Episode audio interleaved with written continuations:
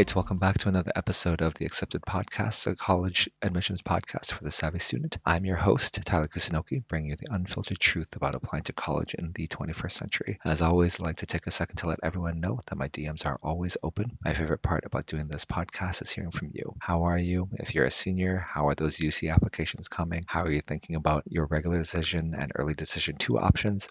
If you're not a senior, how's school going? Hopefully everything's going okay. You're starting to think about next steps for college applications, so on and so forth. So whatever is going on, I'd love to know. Send me your questions, concerns, feedback, episode ideas, anything. At the end of the day, this podcast is a community first forum for achieving better college outcomes. My inbox is forever open at tyler at theacceptedpodcast.com. That is tyler at theacceptedpodcast.com. All right, so today we're going to talk a little bit about the upcoming high school students, right? So I've spent a lot of time talking about things that are relevant for seniors who are uh, obviously applying now and looking to get things ready and prepared. But I did want to spend some time talking a little bit to the juniors, to the sophomores, to the freshmen, because there are some things that are important for them to take note of right now. So we're going to talk a little bit about summer planning actually, and I will get into that today. But before we do that, I did want to mention that this Sunday I am going to be giving a breakdown of testing as we know it. Uh, the SAT, the ACT, all of these things, the SAT in particular has gone under big changes. If you are in the US, the SAT will be shifting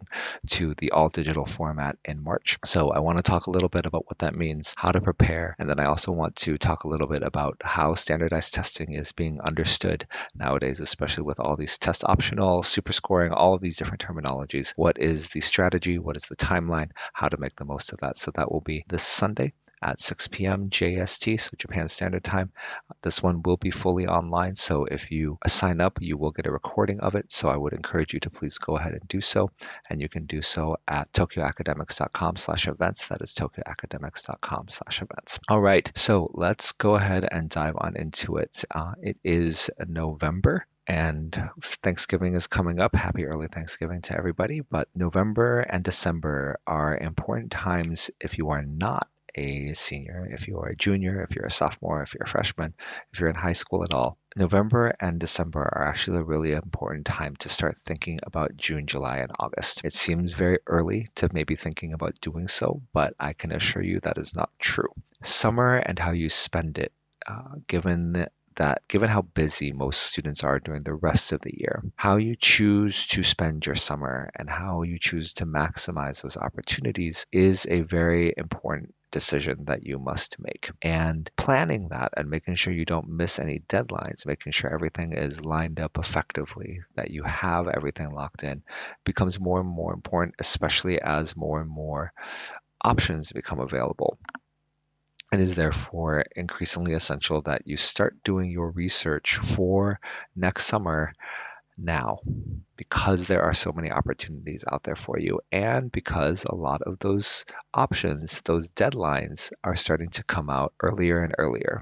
Um, a good example of this is the yale young global scholars program. The Yale Young Global Scholars is a phenomenal program. It is, you have this opportunity to learn from some of the best in the world. You are going to be doing so at Yale. You're going to be meeting with some of, you're going to be working with some of the top students from all around the world. And not only that, it is also sort of a bit of a feeder for Yale, right? Being able to put young, Yale Young Global Scholars on your resume, on your activities list when you apply to Yale has a little bit of a boost. They are using Yale Young global scholars, that whole program to sort of filter, right? To say that if you were able to successfully complete this, you are A, clearly interested in Yale, but also B, you have demonstrated that you have the academic and intellectual capabilities to succeed with us.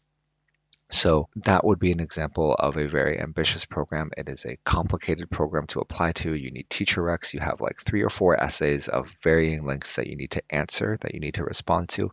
You have to submit all your grades. There's a lot of different components to it. And the first round was actually due the same day that early decision was due, November 1st. Okay. So even though the program starts in June, July, right? That application, that first round of application deadlines was November 1st. The next round is January. But the point being is that many of these programs, especially the competitive ones, want to start filtering early because they want to start making sure their class is full early. The ones that really take a lot of pride in their ability to run them every year want them to be full. So they want to give students plenty of windows of time to apply. But what you can hopefully see from this, right, is that if you weren't thinking about it, right, if you weren't already thinking about your summer plans, you will have already missed the first window, right? And the next window that is coming up in January, you really only have like a month and a half to prepare your application, right? And this application is fairly intense. So therefore start doing your research, right? I think it's really important to take some time to look at. And so how should you go about starting to do that research? Well, there are a couple different things. You don't need to live in Japan to experience our world-class tutoring and mentorship. At Tokyo Academics, we support thousands of students in over 10 countries, helping them prepare for the SAT, ACT, AP exams, IB, and more. Graduating from top universities like Stanford, Yale, Brown, and UC Berkeley, our tutors will guide you on the path to academic success. Your first step on that path is just a click away. Visit www.tokyoacademics.com and complete our contact form to claim your free trial and get started. We will assess your goals and pair you with a world class tutor to make you a better college applicant. That's www.tokyoacademics.com. Let's turn your dreams into reality, one lesson at a time.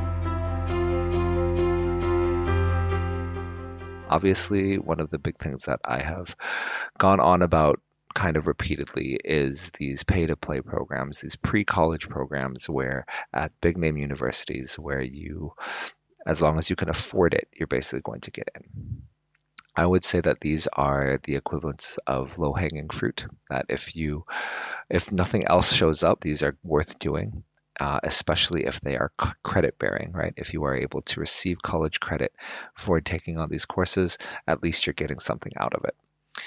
But in general, these courses are pay to play and colleges do know this, but it is better than nothing. And so, if financial resources are not a limitation for you, and there are classes at a particular school that you're interested in learning about, or there are there's just a particular school that you are interested in just getting the experience of being there. Right? I want to know what it's like to be at Brown. I want to know what it's like to be at UPenn or to be at UCLA, just so that I can start to better articulate what I want out of my college experience then in that case, it can be worth it as well. So for the pre-college programs, a couple of things to assess along, right? One is, do they have the courses that you want? Uh, number two is kind of, are they credit bearing, right? And then number three, I would say, is the you know whether or not these are schools that you actually are interested in thinking about going to and those are all factors that you would want to consider when thinking about these pre-college programs. These are also first come first serve right even though their deadline right might be a little bit later on when you do your research and you uh, you see their deadline their deadline always like oh it's the deadline isn't until march many of these schools on their summer programs are first come first serve in that your course selection right is going to be first come first serve so even though you may be able to get into the program the classes that you may want to take may be full if you sign up too late okay? And what i will say is that one of the benefits of these pre-college programs is actually more for younger students because while uh, older students it's obviously good you're going to get college credit you know fine. But for younger students, one of the benefits of these programs, if money is not an issue is that you can take multiple courses, right? And so for a lot of younger students, they aren't quite sure what they want to study. They aren't quite sure what they want to do. And the benefit of these courses is that not only will you be experiencing them in a uh, in a university environment, right, on a university campus, or if you can't, you can do it online. But you also have the opportunity to select from a wide range of very different classes, right? You can take a class in psychology and then also take a class in advanced mathematics. You can take a class in uh, material science and then also take a class in philosophy, right? And you so you can kind of use this three, four week time period to really explore your interests if you are in a situation where you don't quite know what you want to study, you don't quite know what you're interested in, you don't quite know what you're good at. It can be very good for that.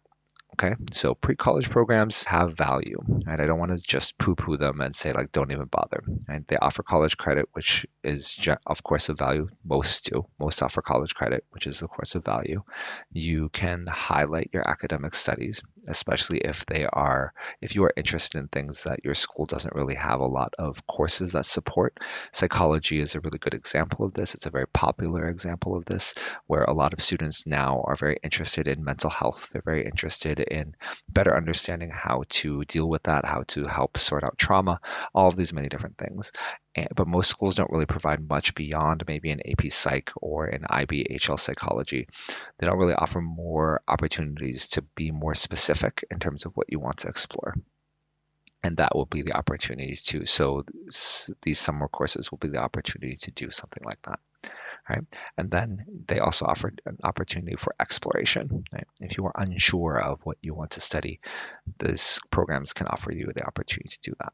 Okay, they are expensive, um, and not all not all are going to offer credit. So please do do your research. Right, so that's one group the other main group that has deadlines that I would encourage you to be thinking about are going to be the more competitive ones. So, how do I know something is competitive, right? Because Brown's is an amazing university, but their pre college is basically just sign up and go.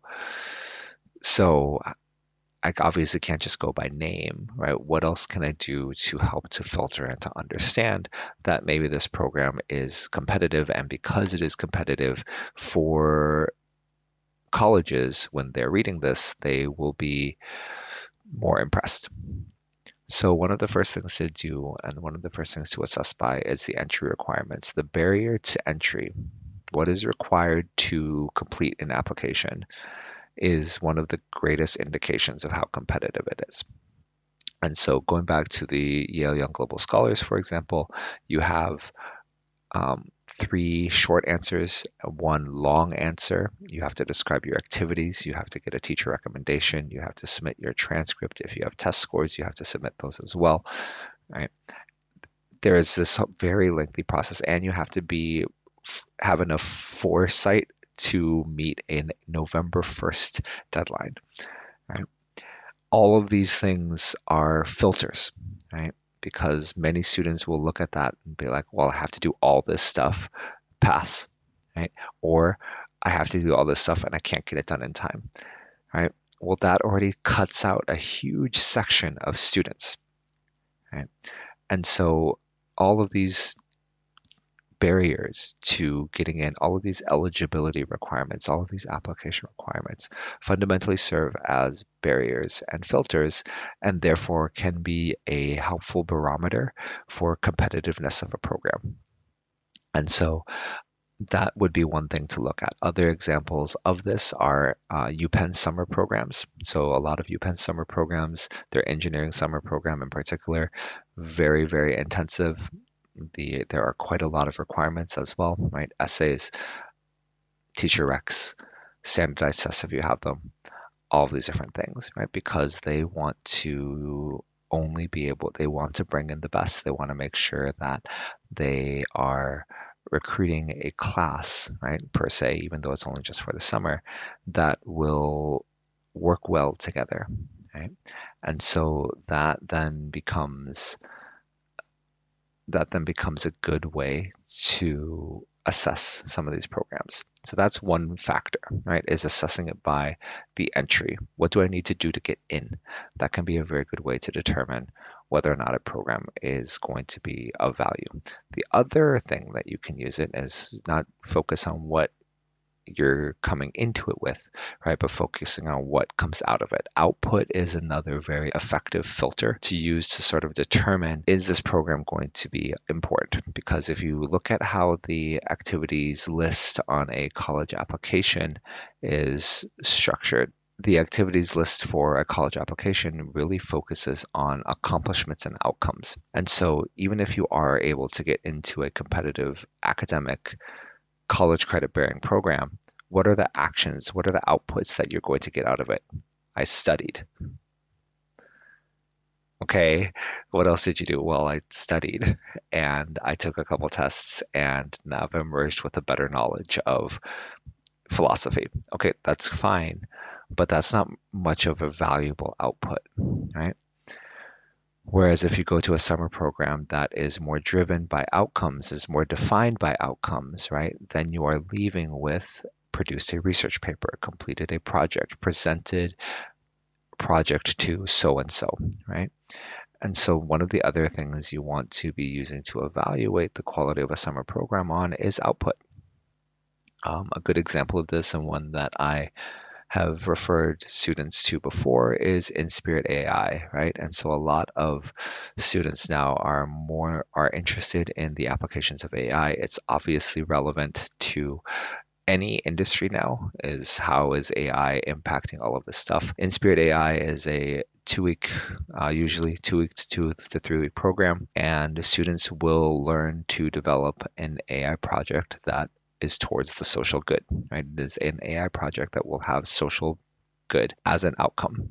Right? And so, what does that mean? So, you will learn the fundamentals of AI in terms of programming and, and coding skills, and then you will apply it towards a project that has to do with environmental sustainability, has to do with the justice system, has to do with health and healthcare. And you will learn how you will develop a project that applies AI towards solving a problem, right? In one of those fields or one of your own choosing. And so while the it's not a big name university, it is not for credit, it is not a specific class, what you exit with when you finish Inspirit AI is you exit with a project to your name that is a very interesting use of AI towards community benefit, which is what a lot of colleges are ultimately looking at right now, is that interdisciplinary. Are you able to take the learning in one area, AI, and apply it to the knowledge base of another area, let's say environmental sustainability or environmental science, and find a way to combine the two to create and innovate and develop an interesting solution. Right. And so this is a summer program where the value is the value is determined not by how hard it is to get in, but the, because it's not that hard to get in, you, you kind of just apply, right? But the value is determined by what you get out of it, right? What is going to come out at the end of it that has your name on it. Right? And so that is another helpful way to be thinking about your uh, when you are building kind of your options for summer programs that's another way to look at it. Okay. So, what I would encourage you to do, what I would encourage everybody to do, and this is what I'll be doing with many of my students, is starting to build a list, right? Just starting to build a list of programs, deadlines, requirements, dates, right? Because there are many other things going on throughout the summer, right? and just creating a big spreadsheet of just like here are these options just so we're starting to track everything and we're getting a better sense of Uh, what is required for each of these components so that we can start preparing because if you need teacher recommendations you need to start asking soon. If the deadline is january and everyone's going to be away for christmas break you need to start asking soon so that you can secure those recommendations quickly. Right? So all of these pieces are important. Start looking online. There are i mean the internet's a great place to just start to sort things out. And if you wanted to start with the pre-college programs, I would say that that's not a bad place to start just to get a, a better sense of what is out there. Um, and then you can start looking for other things. And but with all the different things that are out there on the internet, make sure that you are applying the filters kind of the way that I talked about them. Right? Is really evaluating by what it takes to get in, evaluating by what is the guaranteed outcome. A lot of a lot of schools, a lot of programs will say we, students may. Don't go off of may. Go off of what is a student definite, definitely going to be doing or definitely going to accomplish by the end of the time there. Then, of course, evaluate it according to cost, evaluate according to all the other different priorities. But one of the best ways to start thinking about all of this is getting organized, getting prepared, putting everything, um, putting everything in one place so you can start to really have a good discussion about what you want to apply for, what is going to be worth the time, and what is going to be the priority for you given what you want to accomplish during the summer? Is it a summer of exploration or is it a summer of really really doubling down on this thing that is important to you? Is it a capstone summer where you are looking for an opportunity to really pull everything that you've been doing together because you are going to be a senior next year and you really need these program a program that's going to allow you to do that? Right? all of these different priorities matter and it's important to have these discussions now um, as opposed to having them in february when the deadlines are maybe a week away or many have passed so that is part of the reason why I wanted to briefly interrupt our ongoing programming that was very focused on the seniors and how the seniors should be thinking about their applications to speak to the juniors, the sophomores, the freshmen, even younger, right? To say that summer planning cannot wait any longer. Summer planning is making sure that you have full awareness of the opportunities that are available to you so you can take the most advantage of them. Don't let a missed deadline be the reason you can't do a cool thing. Right? So start doing your research, start putting together that spreadsheet now so that you can be strategic about what your next summer break is going to look like. Thanks for listening to the Accepted Podcast. Again, my name is Tyler Kusunoki. We hope you enjoyed today's topic on summer planning. Join us next week for more on the complex world of college admissions. If you like what you're hearing and want to support, be sure to leave us a rating on Spotify, Apple Podcasts, or your platform of choice. Follow us and hit the bell icon for notifications to stay up to date as well. We also regularly host events both in person and online. So if you're interested in attending free info sessions with me and your admissions officers, check us out at tokyoacademics.com slash events. That's tokyoacademics.com slash events. That's it for today. And remember, the key to getting in is getting ready. Thank you.